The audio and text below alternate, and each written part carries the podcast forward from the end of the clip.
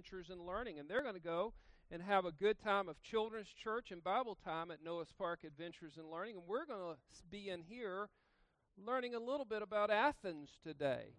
Learning a little bit about what the people were like and what made them tick. Athens was built upon philosophical principles and their governing leaders. And upon those principles, they thought that if they could get to the bottom of a problem through rhetoric, or if they could get to the bottom of a problem through positions and analysis, then they could understand what that problem was. That became their basis for living, just simply having philosophical debates about what was right and what was wrong, what was up and what was down, what was east and what was west. And they had these debates ongoing and actually spent a lot of time and energy in trying to understand life. They didn't take it uh, just as a simple exercise uh, of some kind of a brain power that they had. They actually thought they were getting to the elements of what life was all about. But here's the problem with that if you can be argued into a position, you can be argued out of it. And so, when humanism is the basis for the positions that we take, and, and, somebody comes along with a substantial argument that moves us to a position of humanism, then later, when those sands shift, and all of a sudden there's somebody that speaks better, there's somebody that can postulate deeper, all of a sudden you start believing things that just a decade or two ago would have been foolishness. Aren't we there, America? Aren't we where Athens was? Aren't we in that same position where foolishness has become the belief and, and, the capitulation of people's minds and thoughts during these dark days? That's where we are. We're not so much different than Athens because Athens did not have a true understanding of what was true. They didn't have a right understanding of what was right. They didn't know that. Why do we know that? Because when you read Acts chapter 17, you find that they were trying to accommodate all people. They were wanting to make sure that nobody felt like a misfit. And so, therefore, we're going to have these idols that we erect to all these different gods. And just to make sure that we don't leave anybody else, we're going to have an idol to the unknown idol because that gives space and that gives room for that excluded people group to feel like they're part of it. They might have named their idols with different letters of the Greek alphabet. Who knows? But their whole humanistic philosophy was trying to just simply bring everybody to some sort of an inclusion within society. And yet, here we are in that same state in America, these 2,000 years later. Why are you in America today? You say, because I was born here. I believe a God that's more divine than that. I believe there's a God that pre appointed your birth and your days and your time for the culture that you live in today. I believe in a God that is sovereign over his creation, and yet he invites you to join him in his purposes for this planet. Why are you here today? I believe God has a divine appointment for you in, in the United States of America today. I don't believe you're here by accident. I believe He's placed you here for such a time as this. Often we think of divine appointments as these grand encounters, and some of us can name some of those grand encounters that we've had in past. I remember sitting on an airplane and talking with this woman from Brazil who was originally German, but yet now she's serving in the leadership role there in Brazil. And I remember having an opportunity to evangelize her as we rode on that plane together. I thought I was going down for a mission trip, and God was sending me down for a Brazilian woman. I remember meeting a guy in an ice cream shop and talking to him about salvation when he said life just seemed meaningless, and all of a sudden you saw meaning enliven in his eyes. I remember just a week or two ago talking to somebody about living for eternity and not living for today. And those moments we look at and we say, that was a divine appointment. That was a divine appointment. That was a divine appointment. Friends, you miss it. Your life is a divine appointment. Every day that you draw breath in your lungs, God raised you for his glory that day, and he gives you a purpose in that day if only we receive it. Your life is a divine appointment. It's not just about the mountaintops. It's about every moment that you're living in this world that He created you. A long term engagement of birth to death is your appointment. And you know what? The world's going to do what the world's going to do. But what are you going to do with the time that you've been given in the appointment of your life among this lost and depraved world that looks to humanism for the answers, um, among this lost and searching planet that's not looking in the right places. How are you going to live differently? How are you going to impact the people that you encounter? Here's a pointed question. Does God's word bring a true difference in your life? Does it change you and does it set you apart for the day that you live in today? Does God's Word bring a true difference in your life as you go to Sunday school? Excuse me. As you sit in preaching, do you believe that God will use His Word in changing you so that He can use you in reaching others? Do you really believe that?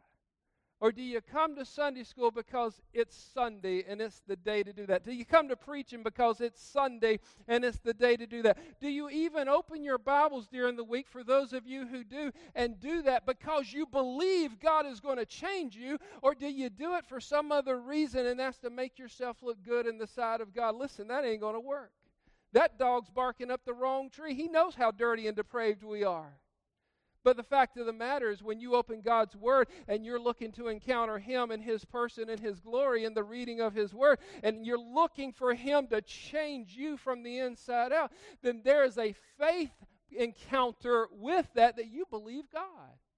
And believing God is really how we activate what God wants us to do. Oh, we didn't create that, He did but we get to be recipients of that. So, does God's word, word bring a true difference in your life? Do you expect God to do something? Do you expect God to use you? 2,000 years ago in Athens, Paul was in that situation. That's where he was as he's encountering these people on Mars Hill. Spiritually and collectively, they were the same as we are today in America. So read with me beginning in verse 16. Now, while Paul waited for them at Athens, his spirit was provoked within him when he saw that the city was given over to idols. Therefore, he reasoned in the synagogue with the Jews and with the Gentile worshippers, and in the marketplace daily with those who happened to be there. Then certain Epicurean and Stoic philosophers encountered him and some said, What does this babbler want to say? Others said, He seems to be a proclaimer of foreign gods because he preached to them Jesus and the resurrection. And they took him and brought him to the Areopagus, saying, May we know what this new doctrine is of which you speak, for you're bringing, bringing some strange things to our ears. Therefore, we want to know what these things mean. For all the Athenians and the foreigners who were there spent their time in nothing else but either to tell or to hear some new thing. Then Paul stood in the midst of the Areopagus and said, Men of Athens, I perceive that in all things you are very religious. For as I was passing through, and considering the objects of your worship, I even found an altar with this inscription to the unknown God. Therefore, the one whom you worship without knowing, him I proclaim to you. God, who made the world and everything in it, since he is Lord of heaven and earth, does not dwell in temples made with hands, nor is he worshiped with men's hands as though he needed anything since he gives to all life, breath, and all things. And he has made from one blood every nation of men to dwell on the face of the earth, and has determined their pre appointed times and the boundaries of their dwellings. My friends, he's determined your pre appointed times and the boundaries of your dwellings. You're here for a divine purpose.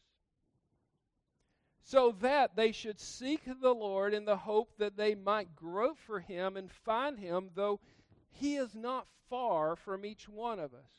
For in him we live and move and have our being, as also some of our own poets have said, for we are also his offspring. Therefore, Since we are the offspring of God, we ought not to think that the divine nature is like gold or silver or stone, something shaped by art and man's devising.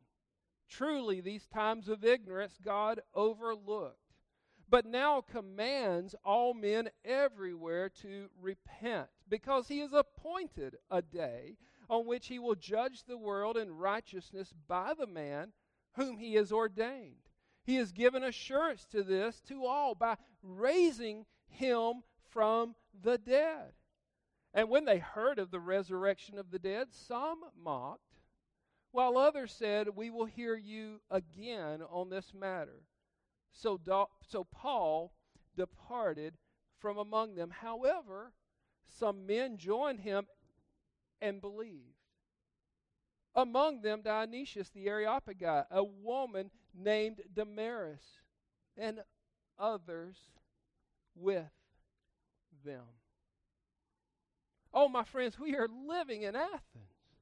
If that doesn't describe America today, I don't know what does, where each man is right to choose his own way. And whichever God you want to serve, you serve that God. Even if you don't want to name it a God or call it a God, your, your pursuit of whatever it is you want to pursue is your God. And you're welcome to go down any road you want to go down, and nobody's going to think the less of you for that, and you just have a good time with it. That is the culture that we live in today. And how do we substantiate that? through philosophical arguments and positions that we take, and then we demand that others hear our positions and give us the right to express those ideas. If you think I'm lying, just go onto your social media platform, whichever one you like to look at, and listen to all the ideas that are just put out there as if they're the truth and there's no other way but that way. We all are living in that same place. But my friends, while you're living in Athens, while you're living in America, while you're alive here and now,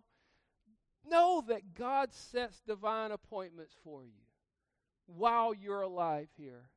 God sets divine appointments for you while you wait. You say, wait? What are you talking about waiting? Well, that's all Paul was doing. Paul was just waiting. Paul had preached in Philippi. Paul had preached in Thessalonica. Paul had preached in Berea. And, and, all of those preachings that he was a part of ministering to the church, that wasn't really a good outcome in the eyes of, well, what a minister might want it to be. Oh, there were people saved. There were people who came to know the Lord. And, and, Paul was excited about that, but you realize that he was arrested in Philippi. He was put in the jail cell there. You realize that he had to leave at night from Thessalonica because he was being threatened by those that had come and stirred up the populace. And then he was sent by sea from Berea to escape those that followed him from Thessalonica to there. Oh, he was on the run. And while he's on the run, he makes his way to Athens, having been sent by sea. And all he's doing is waiting. He's waiting for his companions to join him. You ever think Paul must get tired? You ever think that? He must be wore out. He must be tired of fighting this fight, and maybe he just wants to not be mistreated or harassed, or maybe he wants to just escape the council culture for just a second and just retreat back into himself and just breathe again. You ever think that about Paul? I do. You know why? Because we go through it too we go through those same temptations to say, you know what, I've just had enough. Let me just be myself for a while. Let me just get away from the opportunity to be what God wants me to be. And let me just be me. Isn't that a statement we see on Facebook all the time? Let me be me. You be you, I be me. That's what we'll do. That's not God's way, though. God's way is to be faithful in what He's put us in and put us through. Surely Paul would have an opportunity if his thoughts would run that way to rest from the distractions and the problems. After all, he was just waiting. Look at verse 15 of chapter 17, and you find that. So those who conducted Paul brought him to Athens and receiving a command for Silas and Timothy to come to him with all speed, they departed. Now, while Paul waited for them. That's all he's doing. He has every right, maybe, to say, I'm done for a while. To wait for my comfort in the company that's going to join me, my companionship of confidence that's going to encircle me. Maybe that was on his mind, but many of us find ourselves in that very waiting place right now. You know how I know that? Because we're all about singing the song, When We All Get to Heaven. That was great. I know it. You're going to sign me up now. What a day of rejoicing that will be. My friends, God never called you to wait to rejoice. That's a great song. I love that song. It's a song of the promise, it's a song of the future. But while we're waiting, we're not supposed to keep our eyes so far in the future that we forget to look around us now. We're not supposed to keep our eye on the prize of heaven and eternity to the degree that we forget that He has a divine appointment for us here and now. That cannot be the way we live our life, and that would not be the way Paul would conduct himself, himself as he waited. He knew that there could be a divine appointment for him. You may be getting tired of being mistreated. You may be getting tired of being harassed as a believer in Christ. You may be getting tired of the council culture that doesn't want to hear what you might have to say. I mean, after all, Paul knew Antioch. He knew of a place where there were missionaries being equipped and being sent out. He understood that there was power in the gospel as he thought back to Jerusalem and knew of a place where souls were being saved. But oh, he ain't there no more. You understand, in America, many of you are still looking back and you're saying Jerusalem was a great day of America. We had souls getting saved and people coming down the aisles and being born again. And you look back and you say, We had the greatest mission sending time in the history of this world. And you think that we're still Antioch, but we're not. We're Athens. But God's not done with you, He still has a divine appointment for you. In heaven, while you're waiting, He still has a busy enterprise to work through you here and now. God's divine appointment for you is while you wait, He has encounters for you to make. While you wait, He has engagements for you while you're alive in Athens. Do you believe that? Then are you coming to the Word? to say, God, would you change me here and now? Would you use this to shape me for your glory? Would you not let me just wait it out until the trumpet blows or you call me home? God, would you actually use me in the midst of Athens, in the midst of America, so that, God, I would be a light shining on the hill for your glory? Do you really believe God can take little old you and illuminate you in such a way that His glory ebbs and flows through that when others encounter you, they go, Whoo, I don't know what that guy's got, but I sure do like it. God can do that. He can change you in the midst of Athens so that you are used to change others. How do you find those encounters and how do you make those engagements? Well, it's very simple. You have to look and see while you wait. Continue reading with me in verse 16. Now, while Paul waited for them in Athens, his spirit was provoked within him when he saw that the city was given over to idols. Do you see it there? He didn't just sit there and twiddle his thumbs.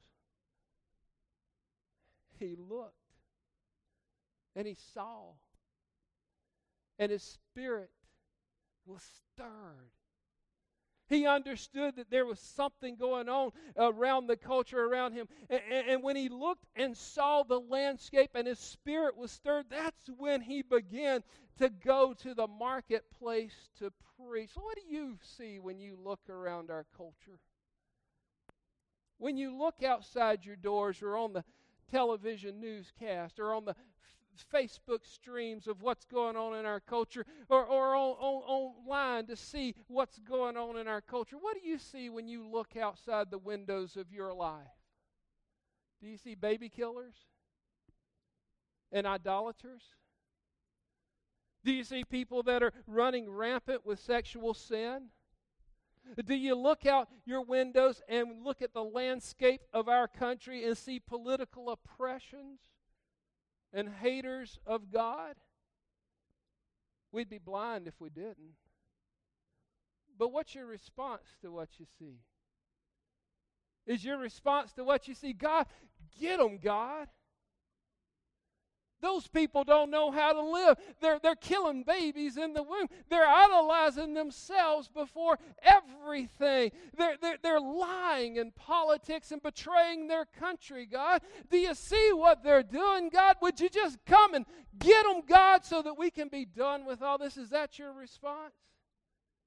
It's very close to what many of us probably have entertained. And we wouldn't be strangers to that entertainment because even the disciples themselves went down that very road. You see, as they were approaching a Samaritan village and Jesus had his face set toward the cross, what we read in Luke chapter 9, verses 53 and 54 is that Samaritan village, they did not receive Jesus and the disciples because his face was set to journey to Jerusalem. And when his disciples, James and John, oh, the sons of thunder, get them, God. That's what they're going to proclaim. When James and John saw this, they said, Lord, do you, do you want us to command fire to come down from heaven and consume them as Elijah did? Lord, do you want us to get them for you? We're not that far from that sometimes.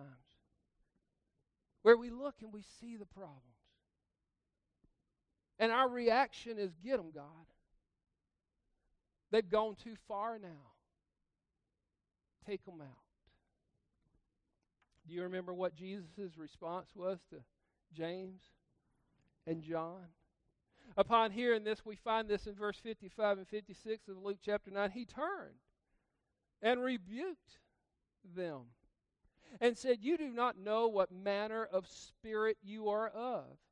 For the Son of Man did not come to destroy men's lives, but to save them. We know what fills our landscape. We understand the sin nature of our country. But also know that when you look and you see this all around you, the same people you see out there is who you once were yourself. You were once a stranger, an alien to God an enemy of his glory? Colossians chapter 1 tells us that exactly that you once were alienated and enemies in your mind by wicked works, yet now he is reconciled in the body of his flesh through death to present you holy and blameless and above reproach in his sight. You see, that's heaven. There's coming that day where the presentation of you is going to be presented to God in all of His glory. And here's Joe. He's holy and blameless in your sight, God, because of the blood of Jesus. Here's Gina. She's holy and blameless in your sight because of the blood of Jesus. Here, here's Leon. He's holy and blameless in your sight because of the blood of Jesus. The one day that's coming and the presentation of every child of God is going to be given to the glory of God. But my friends, friends, we still wrestle with the flesh now. And when we see idolatry and we see babies being murdered and we see indiscretions in politics and we see all these problems that are around us where humanism is the law of the land today, all of a sudden we start welling up within our spirit with an inclination to say, Get them, God. Ain't you glad God didn't get you? You see, you can be stirred in sin. And that's where we oftentimes find ourselves just like the disciples. Because when you're stirred, you have to realize the very people that stir you in such a way are the very people that need the good news of salvation.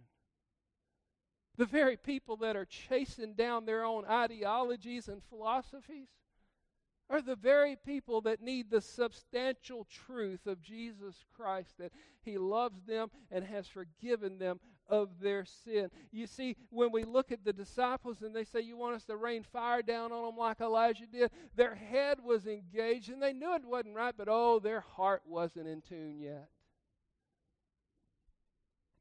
And we find ourselves like that sometimes as well. What is your heart condition to the people that are around you in Athens today? To the people that are living in our country of America today, what is your heart condition towards them? Do you look and you're stirred for their salvation? Or do you look and you're stirred for their condemnation? Is your soul provoked to bring forgiveness or fire?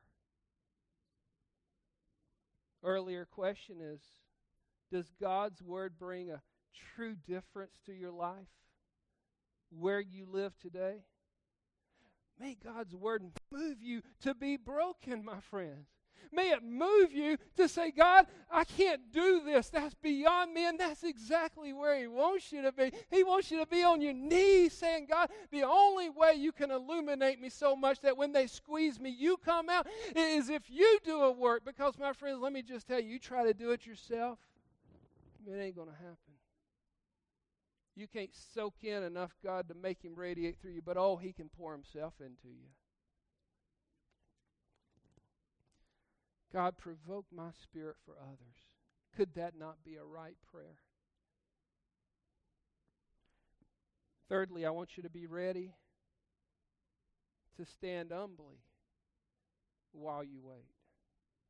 Be ready to stand humbly while you wait. Look at verse 17. Therefore, he reasoned in the synagogue and with the Jews and with the Gentile worshippers and in the marketplace daily with those who happened to be there. There wasn't anybody too low for Paul to talk to. You understand Paul's background. He was well trained in rhetoric and philosophy. You didn't get to his position without being so. He could build one kind of argument after another kind of argument and stack everything upon itself till it stood upright and made anybody that questioned him look foolish. He had that ability within him, but he didn't see it as any demeaning thing to him to talk to any and everybody that came his way. He talked to those that happened to be there. Then certain Epicurean and Stoic philosophers encountered him, and some said, What does this babbler want to say? Paul's credentials were above that. The word babbler is a huge, huge, huge insult upon Paul. And if I were to explain to you what that meant today, it would make some of us blush because it was that much of a derogatory term when it was applied to Paul. What does this babbler have to say? Paul's above that. He's trained in the school of Judaism. He knows all the rhetoric. He understands all the arguments. All he has to do is bolster up his intelligence, and he'd be able to stand there and rip them apart if he wanted to. But oh, he's not looking with eyes of fire. He's looking with eyes of forgiveness. He's not presenting himself, he's presenting his Savior. He's not trying to win them to a position, he's trying to lead them to a person. And if Paul gets in the way of that, he's going to destroy the work of God. And so, what you see is a humility start to rise up within Paul. And that humility that rises up allows him to take the insult, allows him to take the slight, allows him to take the offense, and not be diminished one bit by. Do you know there's a difference between an offense given and an offense received? You don't have to receive the offense. When you know that greater is He that's in me than He that's in the world, you don't have to be offended by what the world says. When you understand that you are significant in the very fact that God created you just to be who you are, you don't have to be diminished by what somebody else thinks of you. You can say, God, me and you, I'm good with that. And that's all you need. He was ready to stand humbly while he waited. He reasoned with them, and when the Stoics and the Epicureans show up, you got two different trains of thought here. The, the Stoics believe that virtue and regulation of life and, and, and hard living and rationalism and logic, that was the way to accomplish things. The Epicureans, they, they simply were que sera, sera, what will be, will be. No reason to stress over the mess. Two different people. Through Paul's humility, he addresses them both.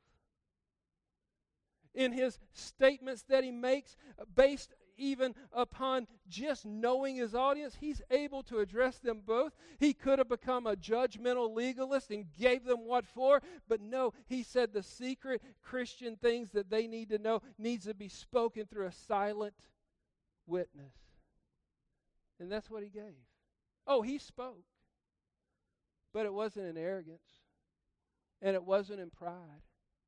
And it wasn't to win an argument. It was simply to speak the truth, receive whatever slight, and move on. And isn't that, by the way, the way of God? Wasn't He the one who received the punishment for our sin when He was so above that? First Peter chapter 2 says he committed no sin, nor was deceit found in his mouth. When he was reviled, he did not revile in return. When he suffered, he did not threaten, but committed himself to him who judges righteously. You see, if we're going to be like God, we're not going to be so ready to receive offenses, even when they're given. Then you move on to the Areopagus itself, and at the Areopagus, in verse 19, you say, this Bible says, and they took him and brought him to the Areopagus, saying, May we know what this new doctrine is of which you speak. Now, pause just a second here. The Areopagus is made up of nine, nine of the most intelligent people of the country, nine of the most philosophical leaders that have ever postulated any idea whatsoever. And these people on the Areopagus had listened to many different understandings of life and reality from many different backgrounds, from the Eastern mysticism all the way to the Greek gods and goddesses. They understood what was going on in the world that day. But do you find it interesting that just a few hundred miles away, a Roman cross crucified Jesus, he resurrected from the dead, and yet they hadn't heard a thing about that? Not until today. Not until Paul looks out at Athens and his heart isn't for fire, it's for forgiveness. And Paul stands and speaks the truth to the leading philosophers of his day. You say, but I can't address anybody like that. I couldn't possibly address our Supreme Court. They're too smart, they're too learned. They're too far above me. I'm not like Paul. Well, I have good news for you. God hasn't called you to do that yet. But oh, my friends, if you stand in the marketplace, oh, by the way, where's your marketplace? Who's the people you work with? Where's the place you spend your time? There's nobody too lowly for you to spend time with and tell them about Jesus. Where's your marketplace? You see, Paul was willing to do that. And when you stand in the marketplace of life that God has positioned you in now and you share the truth that God's given you to share, then you better know that when you're faithful in a little, He'll make you ruler over much. And when you're faithful in a little and you share the truth with others, God will start leading you to something else and something different. It's not better, it's just different. And you share the same truth you shared in the same way you shared it, and God uses it for His glory. You can do what God equips you to do, wherever that might be. And notice what he starts with in his statement to him in verse 22. Paul stood in the midst of the Areopagus and said, Men of Athens, I perceive that in all things you are very religious. He starts with their religiosity. My friends, know this every man was shaped to worship. And every man will find something to worship. And that's where Paul starts with their religiosity. And he says, For as I was passing through and considering the objects of your worship, I even found an altar with this inscription to the unknown God. He started with the heart nature of man, and you can do that. He continued on in verse 24. Pick up with me there. God, who made the world and everything in it, since He is Lord of heaven and earth, does not dwell in temples made with hands, nor is He worshiped with men's hands as though He needed anything, since He gives to all life, breath, and all things. What did He do? He said, There's a reason there's a creation, because there's a creator. There's a reason there's a cosmos, because there's a cosmological God who created everything that is. He started with the substance of truth of who God is as all powerful. He started with their religiosity, moved to the power of God. He got big. But oh, then he got personal. Look at verse 27 through 30. So that they should seek the Lord in the hope that they might grope for him and find him though he is not far from any one of us, that God who is so big that he spoke everything into existence is so personal that he's very close to you. He goes on in verse 28 and he says, For in him we live and move and have our being, as also some of our own poets have said, For we are also his offspring. Therefore, since we are the offspring of God, we ought not to think that the divine nature of God is like gold or silver or stone, something shaped by art and man's devised. Listen, folks, he's getting personal. He says, You can't make up God. You just got to receive him for who he is. Oh, he's close. And he wants you to reach for him. And when you reach, you can find him. He's not far. And then he got real. Look at verse 31. Because he has appointed a day on which he will judge the world in righteousness by the man whom he has ordained. Think for a second. Who's he addressing? The Stoics and the Epicureans. The Stoics, philosophy, regulation, rule. Epicureans, well, Whatever happens, happens. Just have fun. He says to the Stoics, listen, there's a God who's all powerful. He created everything. If He created everything, everything's under His domain. If everything's under His domain, you got to listen to God and receive Him for who He is. He's not far from you, but you got to receive Him for who He is. To the Epicureans, there's a day. There's a day that God's going to judge the world. And if you just live for yourself and you just live for pleasure, there's going to be a payday someday, and you better be ready for it. He will judge. He got real with them. Your stand for Christ must be personal with others. You, you can't just say, I'm going to win them to a position, I'm going to win them to a place that I want them to be. No, it's got to be personal with others. You're not saving people to a position, but to a person. If you're just wanting people to think and look and act like you, then, my friends, that's the wrong destination for them. We already got one of you. We don't need a carbon copy. But oh, that person that's gone their own way, God wants to add them to the glory of His bouquet. And you have been positioned for divine opportunities just like that. In the world that you live in today. If you're introducing people to the God that created and redeems,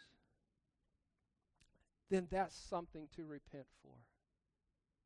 But if you're introducing them into the God that you want them to see, and you're putting yourself in that place, no repentance will be found.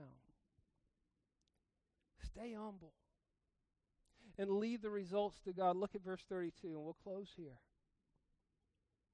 And when they heard of the resurrection of the dead, some mocked. Oh, I bet you feel so bad they didn't believe you. If you're staying humble, it ain't you you're trying to get them to believe. Some mocked. What did the others do? Well, others said, We will hear this matter again. So Paul departed from among them. However, some men joined him and believed, among them Dionysius the Areopagite, the woman named Damaris, and others with them.